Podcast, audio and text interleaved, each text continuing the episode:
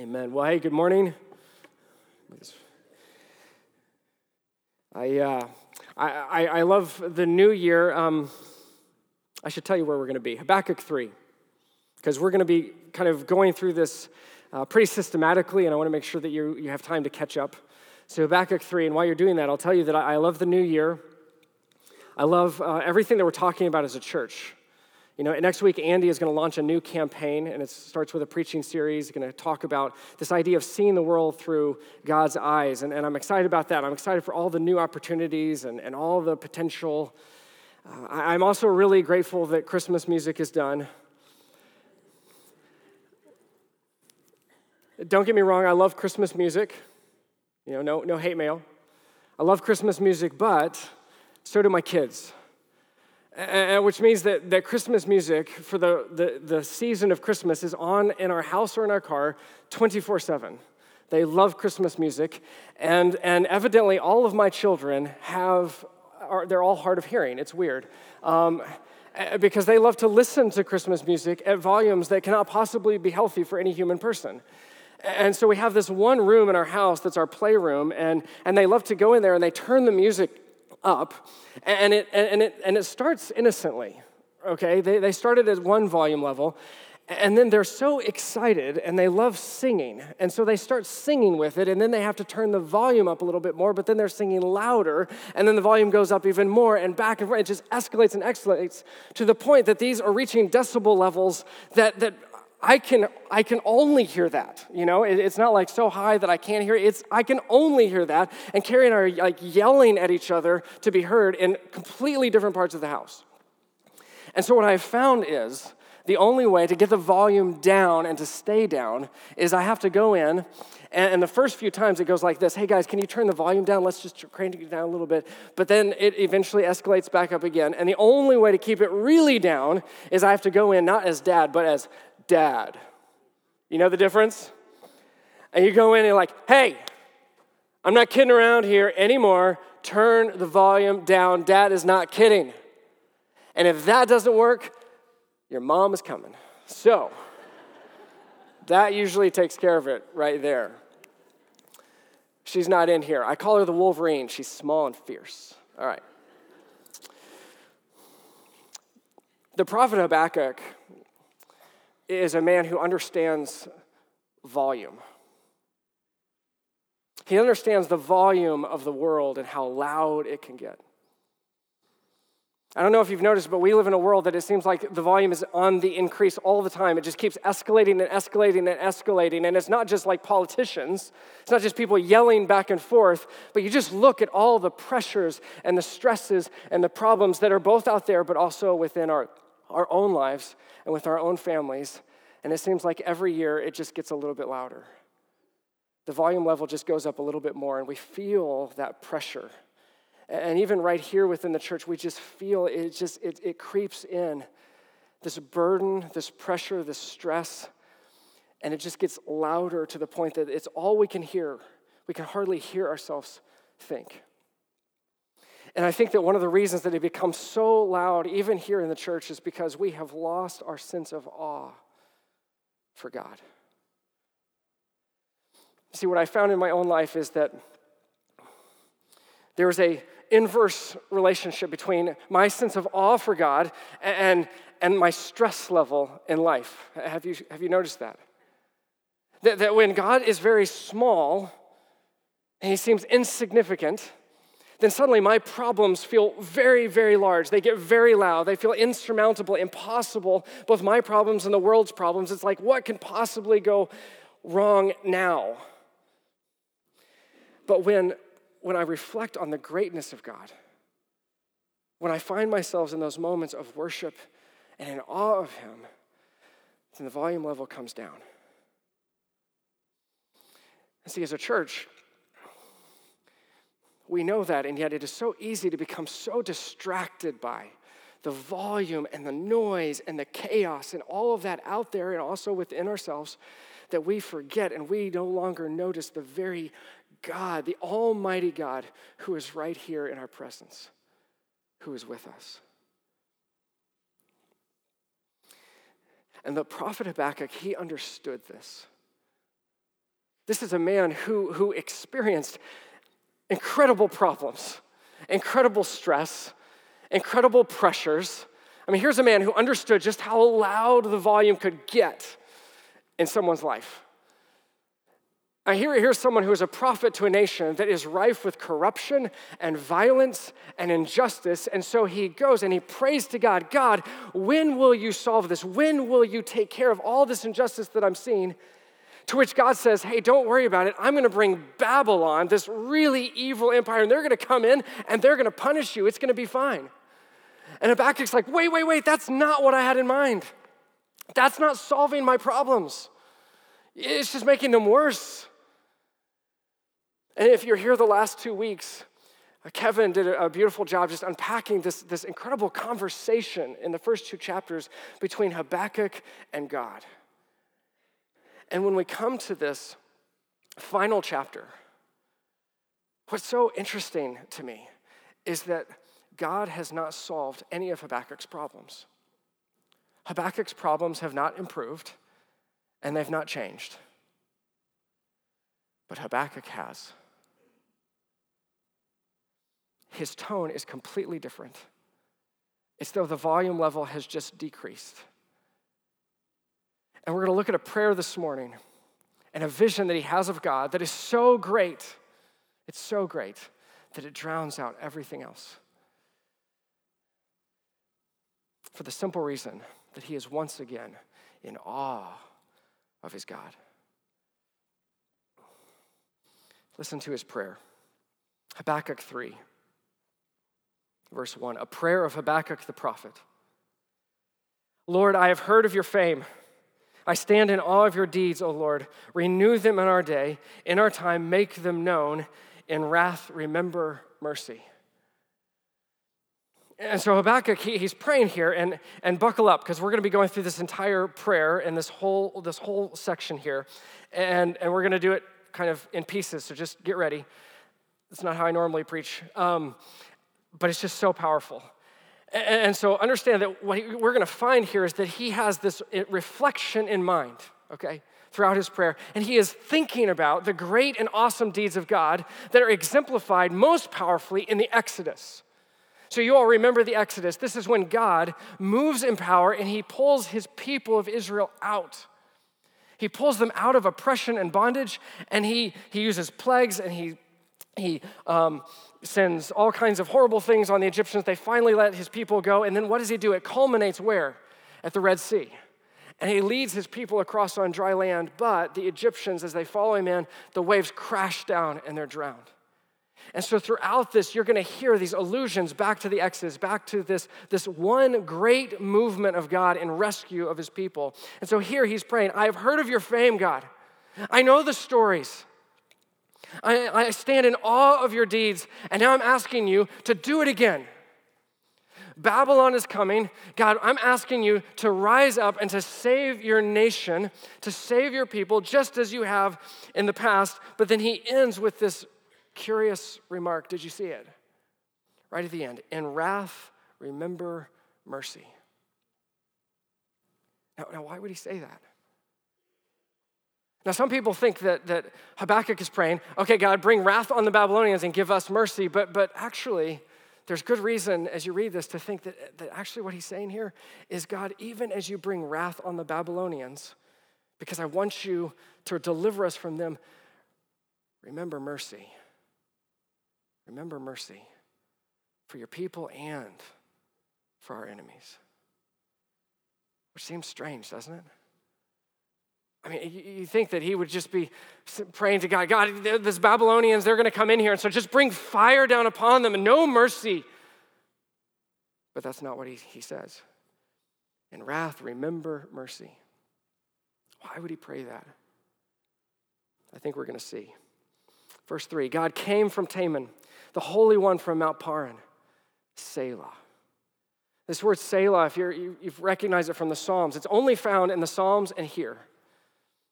And, and we don't know exactly what it means, but it has to do with you're reading something that is so profound, something so profound, some truth in the text that it's like it takes your breath away for a moment and you just have to pause, just and just reflect. And so he begins, he says, God came from Teman, the Holy One from Mount Paran. He, he's, he's describing seeing God in this vision. And remember, he's referring back to the Exodus. This is in the back of his mind, in his imagination. And so God is moving across the plain of Edom on his way to deliver his people. And these are geographical sites where God would have crossed over. And his point is that God is on the move. And he uses this unique name, the Holy One of God, and it's strongly associated with God's incomparable power, like his distinct power over and against all other so called deities. In other words, nothing is going to stand in his way. His glory covered the heavens, and his praise filled the earth. Verse 4 His splendor was like the sunrise, rays flashed from his hand where his power was hidden. He describes God's radiance and his glory and his beauty and his magnificence. Here comes God. He's giving us this majestic vision of God and all of his radiance. Verse 5 plague went before him. Wait, what? Pestilence followed his steps. This feels like it's taken a turn, doesn't it? Habakkuk, where, where are you taking us? Where are you taking us? Verse 6 He stood and shook the earth. He looked and made the nations tremble. The ancient mountains crumbled and the age old hills collapsed. His ways are eternal. See what Habakkuk describes now, this is, this is dark and foreboding, like the onset of a storm. And he describes plague and pestilence. These are again associated with, with Exodus, right?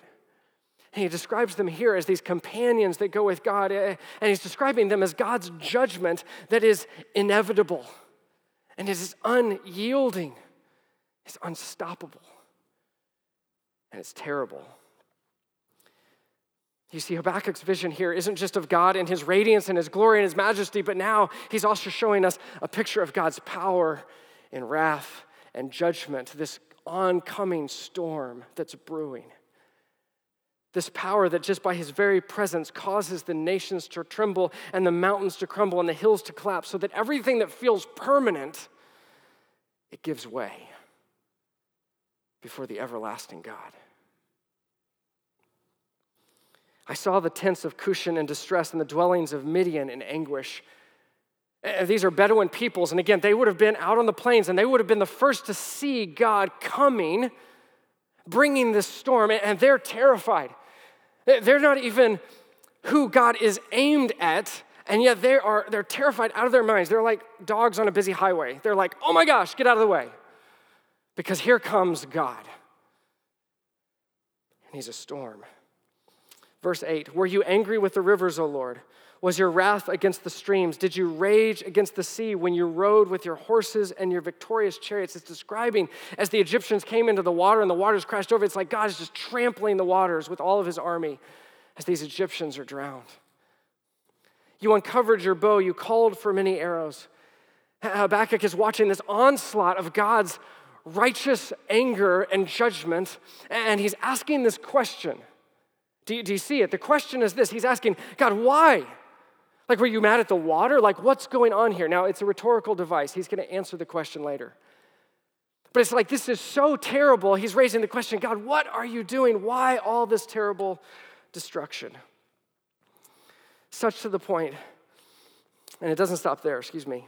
Into verse 9 you split the earth with rivers. The mountains saw you and writhed, torrents of water swept by, the deep roared and lifted its waves on high. Again, we see a picture of the Exodus, but also this coming judgment that is so terrible that it's as though nature itself is breaking apart. Sun and moon stood still in the heavens at the glint of your flying arrows, at the lightning of your flashing spear. The sun and the moon stand still in awe it's like time itself is holding its breath, watching God as He comes. Verse 12, in anger, in, in wrath, you strode through the earth. In anger, you threshed the nations. So we have this picture of God as a warrior, and he has taken up arms, and he is striding across the earth to the battlefield. And as he goes, even, he is trampling the nations, he's threshing them. And again, we're left with this question God, why this terrible destruction? What is this all about? And finally, in verse 13, he gives us the answer You came out to deliver your people, to save your anointed one. God is coming in righteous judgment because his people are in danger. He's coming to rescue them. And now it gets really violent. You crushed the leader of the land of wickedness. You stripped him from head to foot. Selah. Oh, this is powerful. With his own spear, you pierced his head. When his warriors stormed out to scatter us, gloating as though about to devour the wretched who were in hiding. Do you see what he's describing here? It's like the enemy armies are crouching and waiting, and they're like, We've got these, we've got God's people. We're going to slaughter them. We're going to wipe them out. We are going to devour them. And just at that moment, God shows up on the scene and he takes the enemy leader and he crushes him. And he takes his own weapon. The, the enemy has a spear and he takes it away from him. He disarms him and then he takes it and he drives it through his skull. You didn't know that was in the Bible, did you? And then, depending on how you read the Hebrew, he either takes his dead corpse and strips it naked in the ultimate of humiliations, or he guts him from top to bottom. It is a violent, gory, and brutal scene. This is the wrath of God in judgment.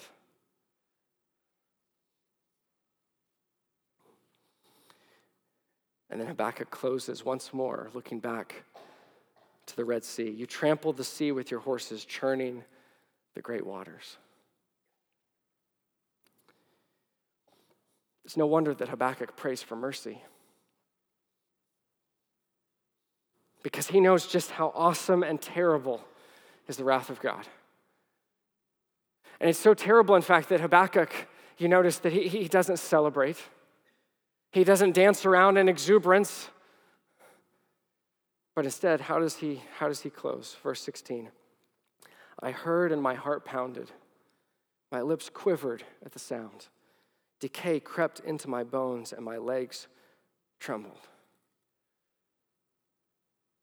It's like the reality of God's judgment, his wrath. It is so terrible that for Habakkuk, even the thought of it, it makes him physically ill and he can hardly stand. And yet, I will wait patiently for the day of calamity to come on the nation invading us.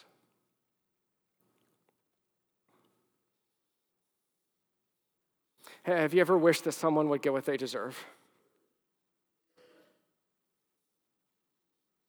Have you ever thought, man, I just wish that person would get what's coming to them? You know, that idiot who cuts you off in traffic is such a maniac. It's like, God, just, just bring fire, just, you know? Oh, they would just get what they deserve. How many of us have had people in our lives who've hurt us and wronged us, taken advantage of us, and abused us? And how often have we wished? I thought, God, just give them what they deserve. God, just bring your judgment upon that person. Give them what's coming to them because then we'll win and they'll lose and it will serve them right. Any of you been there? But see, when God's judgment actually comes, we won't be celebrating. We're not going to be dancing at the sight of all those poor people who had it coming. No, we will be the only place that makes sense, trembling in worship on our faces before the Almighty God. Remember, remember the disciples, and they're on the, the boat with Jesus, and the storm comes up. Do you remember the story? And here's the storm, and Jesus is asleep in the boat, and the, the wind and the waves, they pick up, and, and it's this terrible storm. And the disciples think, We're gonna die, we're going to drown right here. Jesus, why don't you care? And so they wake him up, and Jesus stands up. He walks to the front of the boat and says, Be still. And the wind and the waves, they stop. And what did the disciples do? Or better yet, what do they not do?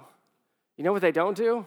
They're not like, high five, high five, chest bump, yeah. That's not what they do, is it? No, no, no, no. They just saw Jesus stand up and calm the wind and the waves, and they go, oh, oh, who is this? Who is this? Who is this? That even the wind and the waves obey him. And they are terrified. Because God isn't some cheap conjurer of tricks, as Gandalf would say. He doesn't work for you and he doesn't answer to me. He's not a genie in a bottle. He is the Lord Almighty, maker of heaven and earth, power beyond all measure. And the only response that makes sense when we see, get even a glimpse, we recognize the might of our power and of his righteous anger is to fall to our knees in awe.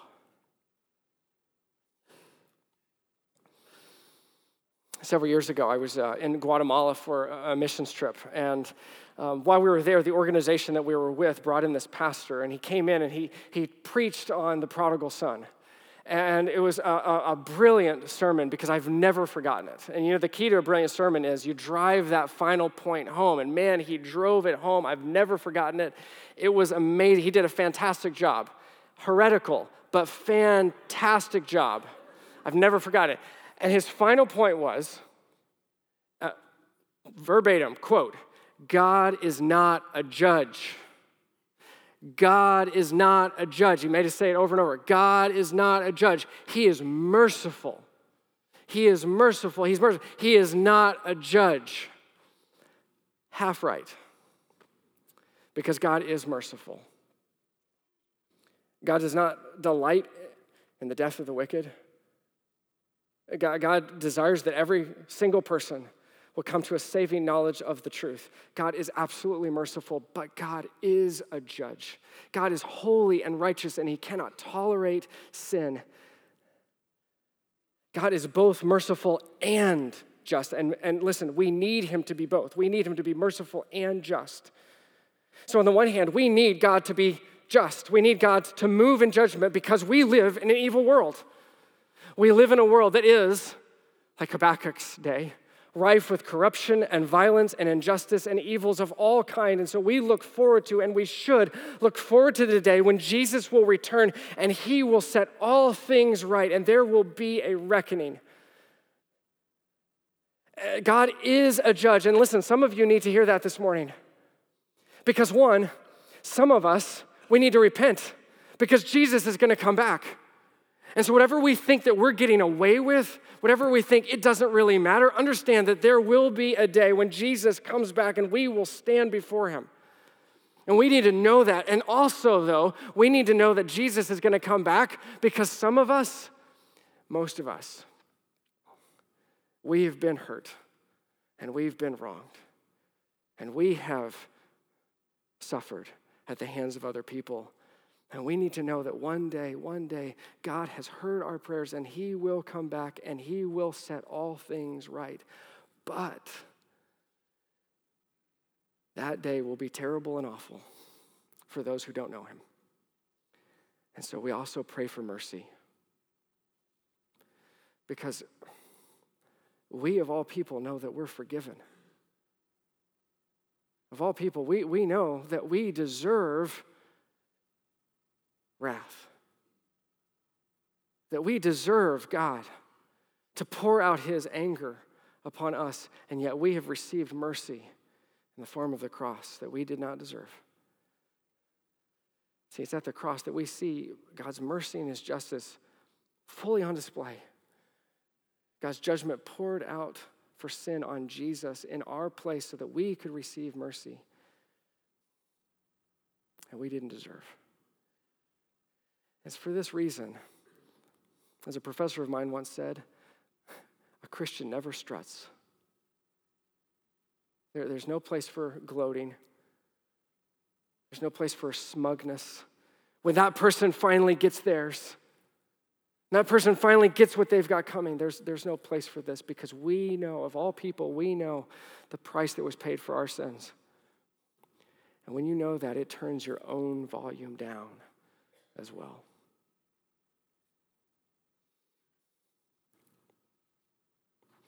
Habakkuk closes with one of the most beautiful passages in all of Scripture.